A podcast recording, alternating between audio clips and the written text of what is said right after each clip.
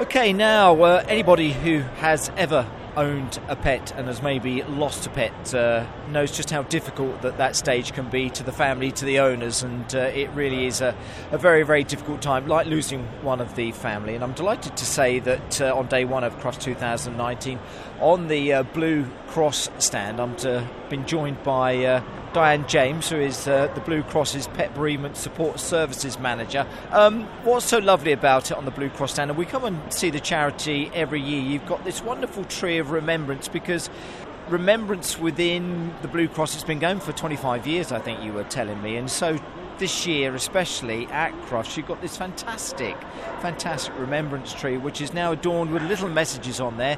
Where obviously those that have lost pets, dogs, cats, and I'm sure other animals as well, they're all saying, well, you might be gone, but we've not forgotten you, have we? They have. It's our uh, 25th anniversary, like you said, so we decided that we love our pets so much, we should remember those that we've lost as well. Um, we've had quite a few people from all around the world as well today South Africa, Germany, and they've come to, to say little memories of their pet. They've just put the name if it um, hurts too much to write a message, and they tie it on our remembrance tree and we then give them a little pack of forget me not seeds to take away. And they can actually sow those as well. Now, for 25 years, you say that this has been happening at uh, the Blue Cross because I, am sure, again, people that have lost a pet, maybe they can talk to it about their own family and other family friends or something like that. But, but that, but it's it's great to be able to talk. I'd have thought to yourselves at the charity because maybe you can provide that type of support that they're really looking for. We do. It's a totally free service, open every day of the year, 8:30 to 8:30 free phone number. They ring us up, totally impartial. We're not there to pass judgment. We listen. We don't advise. We can just signpost, and we're there for them to support them.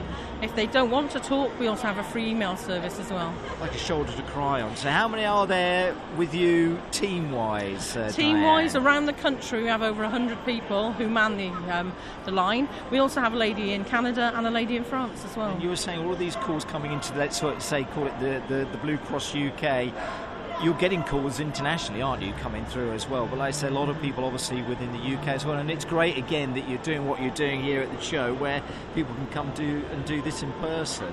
They can, and we also let them know that any literature they need is free, and also about our service if they need to ring, because um, whilst we have family and friends, sometimes it's easier to talk to people that are devoid from the subject as in themselves. Yeah. Um, so it's great for them that we're there to, to support them. They're all very personal stories, Diane, aren't they? Which you listen to. Um,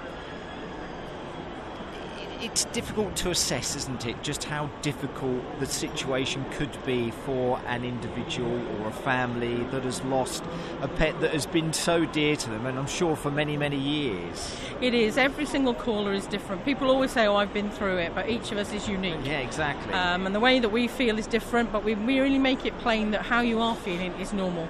Um, people say they're angry, um, you know, it can go to the depths of despair. Again, it's all normal and we're there for them.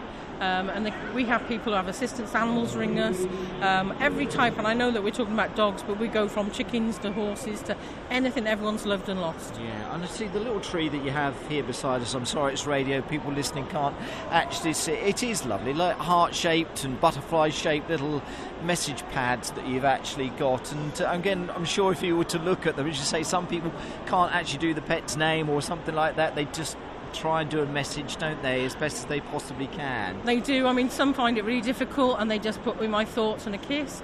Um, others, I mean, for example, my dog, a lifetime, I hope dad's throwing a frisbee for you. Yeah. Um, and it does. And, you know, we've had a few people today who've been upset, but it also says, you know, that we're here for them and they feel they can talk about it as well. Yeah, which is so important, isn't it? That talking side of it, I would have sure you would agree, is important if they possibly can, isn't it? It is, and what we also emphasise is we're here to listen. Um, it's not a counselling service, it's just support, and it is really important they feel they can talk to people. And sometimes when you have a chat, those tears turn into laughter, don't they? They do. Um, you know, sometimes I think that to have a good time and remember and good memories, it helps as well. So it's, it's not all doom and gloom.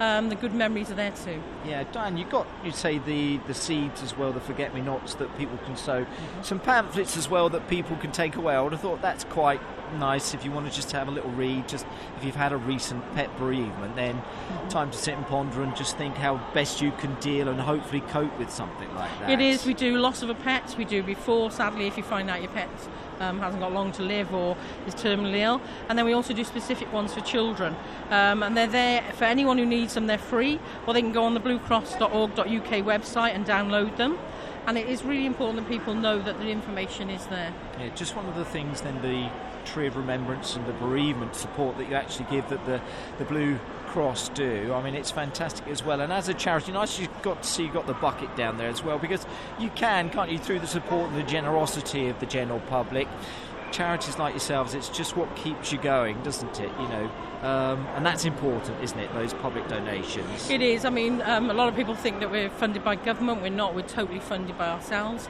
It's really important, but I do emphasise to people that it's up to them if they want to donate. There's no need if you want to come along and you want to write something, have a pack of seeds.